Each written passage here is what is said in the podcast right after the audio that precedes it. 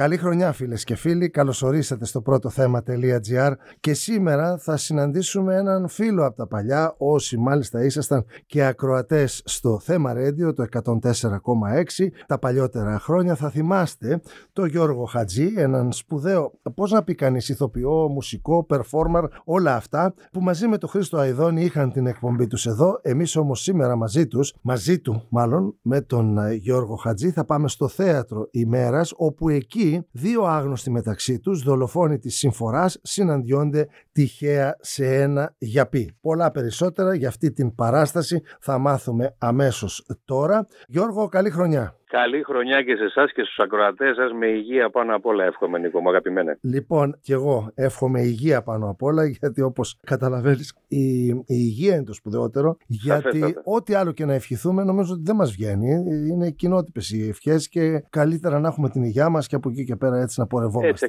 Παρ' όλα αυτά ας ευχηθούμε και πολλά λεφτά. Εντάξει, ναι, και όποιος τα πιάσει, τα πιάσει. Ωραία, ωραία. Ναι, υγεία, γιατί εσείς εκεί με το Μιχαήλ Άνθη πρόκειται να σκοτώσετε δύο ανθρώπους. Οπότε... Πρόκειται, αλλά δεν νομίζω ότι τα καταφέρνουμε.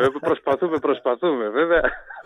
Είμαστε σκέτη καταρχάς. Μάλιστα. Να πούμε έτσι Νίκο, και σε ευχαριστούμε καταρχάς και για τον πρόλογό σου. Και φυσικά βέβαια ο σεβασμός και η αγάπη μας είναι αμοιβαία. Και βέβαια ευχαριστούμε που μας δίνεις και το βήμα εδώ και στο θέμα.gr για να μπορέσουμε να επικοινωνήσουμε και εμείς τις δουλειές μας, τις παραστάσεις μας και φυσικά έτσι να επικοινωνήσουμε με τον κόσμο. Ακριβώς. Ο οποίος είναι, όπως αντιλαμβάνεσαι, ο κρίκος ο οποίος μας συνδέει με όλο αυτό το οποίο δημιουργούμε και πράττουμε επί σκηνής. Βέβαια, να πω εδώ ότι δεν το έχετε ανάγκη, γιατί η παράσταση έχει μεγάλη επιτυχία. Αλλά το θέμα είναι ότι εμείς πρέπει να προβάλλουμε τις δουλειές, είτε κανείς μπορεί να βρει εύκολα εισιτήριο, είτε όχι. Λοιπόν. Σίγουρα. Ας πάμε λοιπόν στο Θέατρο Ημέρας, σε αυτόν τον υπέροχο χώρο. Να πω ότι βρίσκεται γεννηματά 20 στους Αμπελόκηπους, όπου εκεί τι γίνεται. Λοιπόν, καταρχάς είμαστε η Σκέτη, είναι μια παράσταση πρωτότυπη, είναι ένα έργο, μια μαύρη μουσική κομμωδία όπως προανέφερες, με λευκό ποινικό μητρό, εγώ έτσι θα συμπληρώσω, του βραβευμένου με 4 κρατικά βραβεία από το Υπουργείο Πολιτισμού του φίλου και αγαπημένου συναδέλφου Μιχαήλ Άνθη, ο οποίος και σκηνοθετεί το έργο και βέβαια έχει και τη συγγραφή και υπογράφει βέβαια και τους φωτισμούς. Οπότε, εκτός από συμπρωταγωνιστής, ο Μιχαήλ έτσι έχει φτιάξει μια πολύ ωραία κατάσταση. Εγώ έχω βάλει το χέρι μου όσο αφορά το μουσικό κομμάτι, γιατί υπογράφω και τη μουσική του έργου, αλλά βέβαια και τις μουσικές, έτσι θα έλεγα, ενορχιστρώσεις και το performing και επισκηνής όσο αφορά ας πούμε, τα μουσικά όργανα. Πρόκειται λοιπόν για μια παράσταση, Νίκο, η οποία ουσιαστικά έχει δύο επίδοξους δολοφόνους, δύο εκτελεστές για κλάματα, οι οποίοι όπως προανέφερε συναντιούνται σε ένα γιαπί στο Καπανδρίτη. Από εκεί και πέρα βέβαια τον έναν τον έχει προσλάβει ο πλούσιος σύζυγος να σκοτώσει τη γυναίκα του και τον άλλον τον έχει προσλάβει η πλούσια σύζυγος να σκοτώσει τον άντρα της. Οπότε καταλαβαίνεις τι γίνεται μόνο και μόνο που υπάρχει αυτή η συνθήκη από πίσω. Βέβαια, οι συγκεκριμένοι όμως είναι ερασιτέχνες, δεν έχουν τα κατάλληλα όπλα για αυτή τη δουλειά, τα περιμένουν και τα περιμένουν βέβαια με courier. Οπότε εκεί αντιλαμβάνεσαι ότι ο courier πολλές φορές αργεί, τα υποψήφια θέματα δεν λένε να φανούν και βέβαια από εκεί και πέρα αρχίζουν οι καταστάσεις και γίνονται δύσκολες και ερχόμαστε αντιμέτωποι με τον πραγματικό μας εαυτό και με τον καθρέφτη μας, που ουσιαστικά ο καθρέφτης ο δικός μας είναι και ο καθρέφτης του άλλου. Άρα λοιπόν μέσα από όλη αυτή την ιδέα και αυτό το εγχείρημα, το έτσι θα έλεγα εγώ πολύ πετυχημένο θεατρικό έργο και πώς αντιλαμβάνεσαι το να κάνεις κομμωδία σήμερα είναι λίγο δύσκολο, γιατί πρέπει να είσαι και λίγο political correct ή εν πάση περιπτώσει να θίγεις κάποια πράγματα με μέτρο. Άρα λοιπόν μέσα από αυτή τη συνθήκη θεωρώ ότι επικοινωνούμε πάρα πολύ καλά με τον κόσμο, γελάμε, τραγουδάμε παρέα, ο ίδιος ο κόσμος και οι θεατές αποφασίζουν κιόλας και για την έκβαση του έργου. Οπότε αυτό και μόνο μας δίνει τη δυνατότητα να έχουμε στοιχεία διάδρασης και βέβαια όσο αφορά και την έκβαση κιόλας του έργου. Οπότε αντιλαμβάνεσαι ότι υπάρχει μια πάρα πολύ ωραία ατμόσφαιρα και βέβαια επικοινωνούμε πάνω απ' όλα επί σκηνής και όχι μόνο και κάτω από τη σκηνή που κατεβαίνουμε στους θεατές. Μάλιστα. Αυτό νομίζω θα είναι και το καλύτερο κομμάτι της παράστασης, το να βρεθείτε δίπλα στους θεατές, και αυτό εσύ τουλάχιστον το κάνεις με πάρα πολύ μεγάλη επιτυχία. Είπες κάτι όμως προηγουμένως, το οποίο το σημείωσα, ότι είναι δύσκολη η κομμωδία σήμερα, γιατί πρέπει να χειρίζεσαι τα πράγματα, να θίγεις τα πράγματα λόγω και του political correct με σωστό, με διακριτικό τρόπο. Αυτό πιστεύεις ότι είναι καλό ή κακό για τη σάτυρα στο θέατρο? Καταρχάς, εγώ, Νίκο, προσωπικά να πω ότι δεν πιστεύω ότι η σάτυρα έχει όρια. Μάλιστα. Η δική μου εκτίμηση. Άρα λοιπόν θα θίξεις θέματα, όπως γινόταν και παλιά. Mm-hmm. Δηλαδή, η κλασική σάτυρα, είτε με τη μορφή επιθεώρησης, είτε με τη μορφή κωμωδίας σε ένα θεατρικό έργο, σίγουρα αντιλαμβάνεσαι ότι δεν μπορεί να έχει όρια, γιατί στην τέχνη υποτίθεται, βάζω και το υποτίθεται γιατί έχουμε δει πάρα πολλά πράγματα στην εποχή μας, είναι σχετικό. Άρα λοιπόν, για μένα θεωρώ ότι η τέχνη δεν έχει όρια και ειδικά η διακωμώδηση πραγμάτων, προσώπων ενδεχομένως, όσο αφορά το κομμάτι της επιθεώρησης, αλλά και στο θέατρο δεν υπάρχουν όρια στο πώς θα μπορέσεις να σατηρήσεις. Αρκεί βέβαια να μην παρεξηγηθούν τα όρια. Δηλαδή, να μην φτάσουμε στα όρια του χυδαίου ή να γίνουμε, εν πάση περιπτώσει, φτηνοί. Αυτό είναι μια λεπτή ισορροπία που θεωρώ ότι και ο συγγραφέας, αλλά και ο ηθοποιός και ο σκηνοθέτης πρέπει να τηρούν κατά κόρον, για να μπορέσουν να έχουν έτσι μια πετυχημένη σε εισαγωγικά και αποδοχή, αλλά και απόδοση του έργου όσον αφορά την επικοινωνία με το κοινό. Ο Αριστοφάνης, πιστεύεις ότι υπήρξε σε ορισμένα τμήματα των έργων του χυδαίος? Φυσικά. Φυσικά, και έκανε και τις μεγαλύτερες επιτυχίες του. Βέβαια, κοίταξε, χυδαίος με τι όμως, με ποιο κριτήριο, με το μέτρο του σήμερα ή με το μέτρο της αρχαιότητας? Γιατί σε αυτό έχεις απόλυτο δίκιο. Είναι δύο διαφορετικές συνθήκες και μάλιστα δεν θα μπορούσαμε να ξέρουμε κιόλας αν ήταν χυδαίος ή αν τα έκανε τόσο πετυχημένα που ο κόσμος έφευγε και προβληματιζόταν. Που πιστεύω ότι μάλλον το δεύτερο. Μάλιστα. Ίσως το να μπορέσουμε να μιμηθούμε τον Αριστοφάνη, αυτό να γίνεται χυδαίο από μόνο του, μόνο και ως τόλμημα. Αλλά εμείς σε καμία περίπτωση δεν το λέμε αυτό, αλλά θεωρώ ότι επειδή ξέρεις έχουν πέσει πολλά πράγματα μαζεμένα, λίγο υπάρχει και μια δόση υπερβολής. Να μην θίξουμε το ένα, να μην θίξουμε το άλλο. Εξάλλου, ο κάθε άνθρωπος ο οποίος θέλει να θυχτεί από κάτι, θα θυχτεί. Mm-hmm. Οπότε και ναι, σωστό είναι αυτό που λες. Δεν υπάρχει. Και πάλι θα σου πει, μα γιατί έπαιξες, ας πούμε, εκεί αυτό το έργο με αυτόν τον τρόπο, ή γιατί έπαιξες εκείνη την νότα έτσι και ο τάδες συνθέτης την αποδίδει διαφορετικά ή ο τάδες σκηνοθέτης όσον αφορά το κομμάτι του ρόλου. Άρα λοιπόν θεωρώ ότι το καλό και το όμορφο και το υγιές είναι να υπάρχει μέτρο και από εκεί και πέρα ο ακροατής, ο θεατής και ο άνθρωπος ο οποίος θα παρακολουθήσει την παράσταση είναι νομίζω ο τελικός αποδέκτης και αυτός θα κρίνει ποια είναι η δουλειά. Και ο καλοπροαίρετος άνθρωπος ο οποίος δεν έχει κατάλοιπα τέτοια ώστε να ψάχνεται διαρκώς για την παρεξήγηση. Γιώργο, μια σπουδαία συναδελφό σου στο μουσικό κομμάτι, η Άλκης της Πρωτοψάλτη, αντικατέστησε έναν στίχο ενός τραγουδιού. Πώς να το πω τώρα, για δικούς της λόγους. Αυτό πώς το αντιλαμβάνεσαι? Καταρχάς θα έπρεπε να ρωτήσει τον στιχουργό. Μάλιστα. Πρώτα απ' όλα.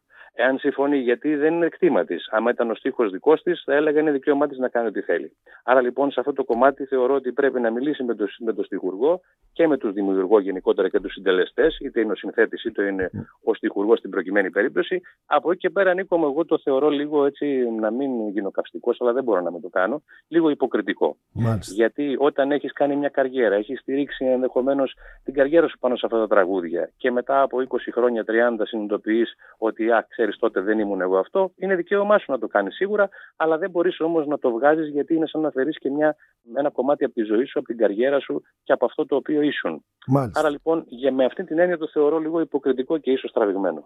Εν πάση περιπτώσει, το θέμα είναι ότι και η ίδια δεν απάντησε, ή τουλάχιστον εγώ δεν ξέρω αν απάντησε κάτι σχετικά με αυτή την αλλαγή της συγκεκριμένης λέξης. Ξέρουμε δηλαδή και οι φίλες που μας ακούν για ποιο πράγμα μιλάμε. Αλλά αυτό που θα ήθελα να σε ρωτήσω είναι ότι ο καλλιτέχνης ο οποίος ερμηνεύει ένα τραγούδι, ερμηνεύεις εσύ ένα τραγούδι, δεν έχεις το δικαίωμα πάνω στη σκηνή να αλλάξεις κάποιες φράσεις την ώρα που το ερμηνεύεις? Πρέπει πάντοτε ο δημιουργός να είναι ενήμερος γι' αυτό? Όχι βέβαια, γίνεται. Αλλά αυτό εντάξει, μπορείς να το πεις ότι είναι και η, πώς λέμε, ποιητική αδεία ή θεατρική αδεία ενδεχομένως επί σκηνής. Μπορείς να το κάνεις. Αλλά το θέμα είναι όταν παίρνει τόση μεγάλη έκταση ένα τέτοιο ζήτημα. Σίγουρα από εκεί και πέρα, και μιλάμε τώρα για την Άλκη της Πρωτοψάλτη, η οποία είναι μια ερμηνεύτρια που έχει τη δική της ιστορία στο χώρο. Και τον Σταμάτη Κραουνάκη, έτσι. Φυσικά δεν το συζητάμε, ο οποίος είναι ογκόλυθος και μάλιστα από εκεί και έπειτα αντιλαμβάνεσαι ποιες ήταν και αντιδράσεις του ιδίου. Οπότε νομίζω οι αντιδράσεις του ιδίου τα λένε όλα για μένα, γιατί αυτός είναι ο άμεσος και φυσικά, ας πούμε, ο συνθέτης ο οποίος έχει δώσει τόσες επιτυχίες. Μάλιστα. Λοιπόν, να πάμε ξανά στην παράσταση και να πούμε ότι παίζεται κάθε Κυριακή και Δευτέρα. Κυριακή στις 6 και Δευτέρα στις 8:30. Έτσι. Βεβαίως. Και είδα ένα πάρα πολύ ωραίο τρέιλερ της παράστασης, όπου εσύ συζητάς με τον Μιχαήλ Άνθη και του λες ότι υπάρχουν μεγάλες ουρές έξω από το θέατρο, Τετάρτη, Πέμπτη και Παρασκευή, που δεν παίζεται. Και Σάββατο επίσης. Διώχνουμε κόσμο στην κυριολεξία. Διώχνουμε γιατί δεν παίζουμε, πολύ απλά. Οπότε και έχουμε και τις εορταστικές παραστάσεις, βέβαια. Αυτές ήθελα να πω ότι έχουν προσθεθεί παραστάσεις.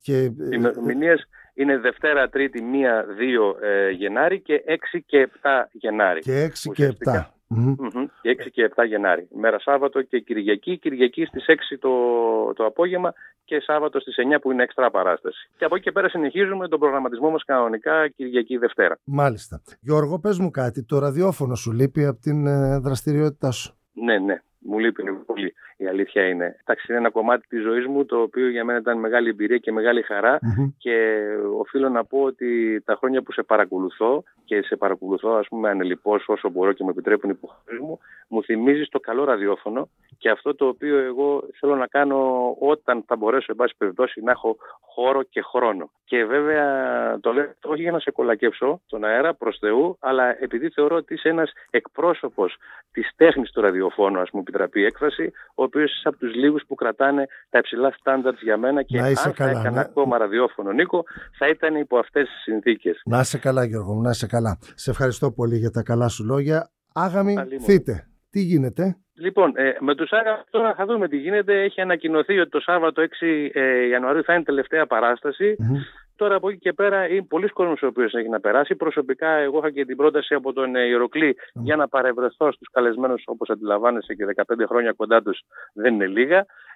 Περιμένουμε μόνο να ζούμε λίγο τις εξελίξεις, γιατί παίζουν μόνο κάθε Σάββατο και βέβαια αυτό είναι κάτι το οποίο, όπως αντιλαμβάνεσαι, είναι λίγο δύσκολο να συγκεντρώσει όλους αυτούς τους ανθρώπους οι οποίοι πέρασαν από το ιστορικό αυτό σχήμα. Μάλιστα. Άρα λοιπόν περιμένουμε, υπάρχει η πρόσκληση από τον Ιεροκλή. Από εκεί και πέρα όμως να δούμε λιγάκι τι γίνεται με το κομμάτι των ημερομηνιών και βέβαια των εμφανίσεων. Αν θα πάρουν παράταση, που θέλω να πάρουν και το εύχομαι. Πριν την πανδημία, Γιώργο, σε συνέντευξη που μου είχε δώσει τότε ο Ιεροκλής, ήταν στα σχέδιά του και τα δικά του βεβαίως, αλλά και των Αγάμων Θητών, γιατί είναι πάρα πολλοί που πέρασαν όλα αυτά τα χρόνια μέσα από αυτό το σχήμα. Εσύ βέβαια είσαι ένα από τα σημαντικότερα πρόσωπα. Ήταν να γίνει μια επετειακή παράσταση μεγάλη που θα περνούσαν όλοι οι συνεργάτες. Σε αυτό μπήκε μια άνω τελεία. Ξέρεις κάτι γι' αυτό, ότι πρόκειται να γίνει ή κάτι άλλο? Κοίταξε να σου πω κάτι, όποτε κάνουμε σχέδια, λέει, ο Θεός γελάει. Ακριβώς, Οπότε, ακόμα και τώρα που είναι το best of και είναι να περάσουν, ας πούμε, όσοι περισσότεροι καλλιτέχνες έχουν συνεργαστεί, ας πούμε, με τους Άγαμους, ακόμα και εδώ υπάρχουν κάποιες επιπλοκές ενδεχομένως που και κάποιοι εξωτερικοί παράγοντες οι οποίοι δεν επιτρέπουν να πραγματοποιούν τα σχέδια.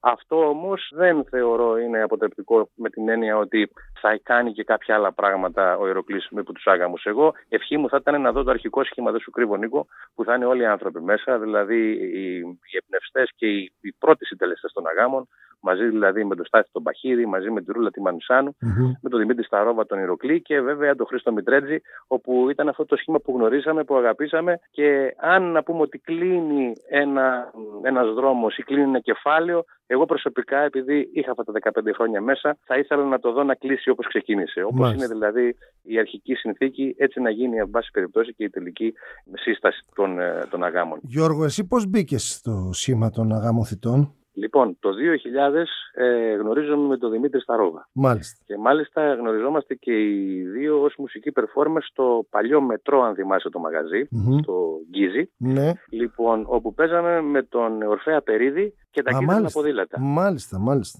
Λοιπόν, καλά, τα κίτρινα ποδήλατα είχαν γεννηθεί τότε. Ήταν κολαπτώμενα. Ειδικά ο μικρός ο Αλέξανδρος. Έτσι. Και ο μικρός Αλέξανδρος στην κυριολεξία. Λοιπόν, καλά, μην νομίζεις, και εγώ ήμουν μικρός. Πολύ κολαπτώμενος κι εγώ.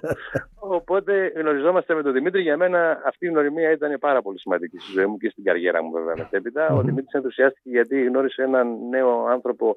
Θα μου επιτραπεί η λέξη για τότε, γιατί ήμουν πολύ μελετημένος δεξιοτέχνης και στην drums και στα τύμπανα βασικά και στο βιολί. Και στο βιολί, βέβαια. Καθώς ήμουνα και βέβαια μέλος της Ορχήστρας των Χρωμάτων. Οπότε μου λέει: Εσύ πρέπει να έρθεις στους Άγαμους. Και έτσι είχε ξεκίνησε και η συνεργασία μας η προσωπική με τον Δημήτρη Σταρόβα και στις παραστάσεις που κάναμε μαζί, αλλά και βέβαια μέσα στο σχήμα των Αγάμων Θητών. Η αλήθεια είναι ότι μάλλον αυτό που πρέπει να πει κανείς, γιατί πιθανόν πολλοί να μην το γνωρίζουν, δεν είναι όλα τα πράγματα αυτονόητα, ότι ο Δημήτρης Σταρόβας είναι ένας από τους κορυφαίους κιθαριστές στην Ελλάδα. Έτσι. Δεν είναι μόνο ένας κωμικός καλλιτέχνης. Και όχι μόνο, Ξέρεις, αυτό βέβαια το οποίο μας τρώει εμάς τους ανθρώπους οι οποίοι είμαστε πολυδιάστατοι, ενδεχομένως σε εισαγωγικά θα χρησιμοποιήσω τη λέξη, είναι ο χρόνος ο οποίος δεν σου φτάνει. Και επειδή έχεις μεράκι, ας πούμε, να κάνεις, ξέρεις, και άλλα πράγματα και σε εκφράζουν, δεν τα κάνεις έτσι, ξέρεις, επειδή έχεις το ψώνιο και μόνο, αλλά σε εκφράζουν και εκφράζεσαι μέσα από αυτό. Βγαίνουν κάποιες πτυχές του εαυτού σου και του χαρακτήρα σου, οι οποίες, ας πούμε, ξέρεις, ο κόσμος, ο πολύς δεν τις έχει αντιληφθεί. Όπως για παράδειγμα, ο Δημήτρης είναι και συνθέτης, ο Γιάννης ο Ζουγανέλης είναι και εξαιρετικός συνθέτης, από κωμικός. Αστιεύεσαι. Η δισκογραφία του Γιάννη Ζουγανέλη είναι από τις πιο ογκώδεις στην Ελλάδα, έτσι. Ακριβώς. Οπότε, αν πεις όμως το όνομα Ζουγανέλης ή Σταρόβα, θα σου πει, ξέρω εγώ, ο άνθρωπος ο οποίος με κάνει να γελάω. Μάλιστα. Ο αγαπητός καλλιτέχνης, αλλά ξέρεις, δεν γνωρίζει από πίσω το background, το όλο που λέμε εμείς. Ο Δημήτρης όμως, εν προκειμένη περιπτώσει, ο Σταρόβας, είναι ένας εξαίρετος μουσικός και μάλιστα έτσι και μελετούσε, Νίκο, αυτή τη στιγμή, δηλαδή αφοσινόταν μόνο στην κιθάρα, θεωρώ ότι κάνει από τις μεγαλύτερες καριέρες, αρκεί βέβαια να υπάρχει και ο δρόμος ο αντίστοιχος μπροστά σου. Έτσι, γιατί θεωρώ ότι και ένα μέρος ότι αναγκαζόμαστε να κάνουμε και πολλά πράγματα είναι επειδή πρέπει να επιβιώσουμε. Και επειδή σε αυτή τη χώρα δυστυχώς δεν τα καταφέρνουμε. Εγώ τουλάχιστον το λέω αυτό από προσωπική εμπειρία. Λοιπόν, πριν κλείσουμε και σε αποχαιρετήσουμε, θέλω να επανέλθουμε λίγο στην παράσταση, να ξαναπούμε ότι ο τίτλος του είναι Η Σκέτη. Είστε σκέτη από άποψη. Είμαστε σκέτη απόλαυση. Με όμικρο γιώτα είμαστε βασικά. Η σκέτη με όμικρο γιώτα. Λοιπόν, είναι, όπως είπαμε, στο θέατρο της ημέρας, η σκέτη, διεπίδοξοι εκτελεστές για κλάματα. Λοιπόν, οπότε περιμένουμε και τους φίλους μας, σκέτους είμαι παρέα, να έρθουν, να γίνουμε όλοι μαζί έτσι μια ωραία παρέα, να τραγουδήσουμε, να γελάσουμε, να συγκινηθούμε. Ερωτευόμαστε επί σκηνής, κλαίμε, αστειευόμαστε, τραγουδάμε, όλα τα κάνουμε, θεωρώ, ακόμα και φαγητό τρώμε. Οπότε σας προσκαλούμε, σας περιμένουμε να γίνουμε όλοι μια παρέα και να επικοινωνήσουμε την τέχνη μας μέσα στον πολύ όμορφο χώρο του θεάτρου της ημέρας. Γιώργο, θέλω να σε ευχαριστήσω θερμά από βάθος καρδιάς για αυτή τη σύντομη συνομιλία. Καλή χρονιά να έχεις σε σένα και σε όλη την οικογένειά σου. Σε ευχαριστώ πολύ. Εγώ να σε ευχαριστήσω, Νίκο μου. Σε ευχαριστώ επίσης. Καλή χρονιά και σε σένα, στην οικογένειά σου και στους ακροατές και σε όλους τους ανθρώπους οι οποίοι κρύβονται πίσω από αυτό, στους ηχολήπτες, στους τεχνικούς, την αγάπη μας. Και βέβαια να πούμε ότι ας είναι αυτός ο χρόνος πιο όμορφος από τον προηγούμενο, ας το ελπίσουμε, να σταματήσουν όλες αυτές οι δύσκολες καταστάσεις με τους πολέμους και με τους θανάτους που βλέπουμε και βιώνουμε και δυστυχώς είμαστε όλοι ερείπια. Και ας είμαστε αισιόδοξοι. Αισιόδοξοι στην επικοινωνία, στην τέχνη και βέβαια στην αλληλεγγύη πάνω απ' όλα. Καλή χρονιά, εύχομαι, Νίκο. Καλή χρονιά, Γιώργο. Σε ευχαριστώ πολύ. Καλά. Σε ευχαριστώ. Καλή συνέχεια.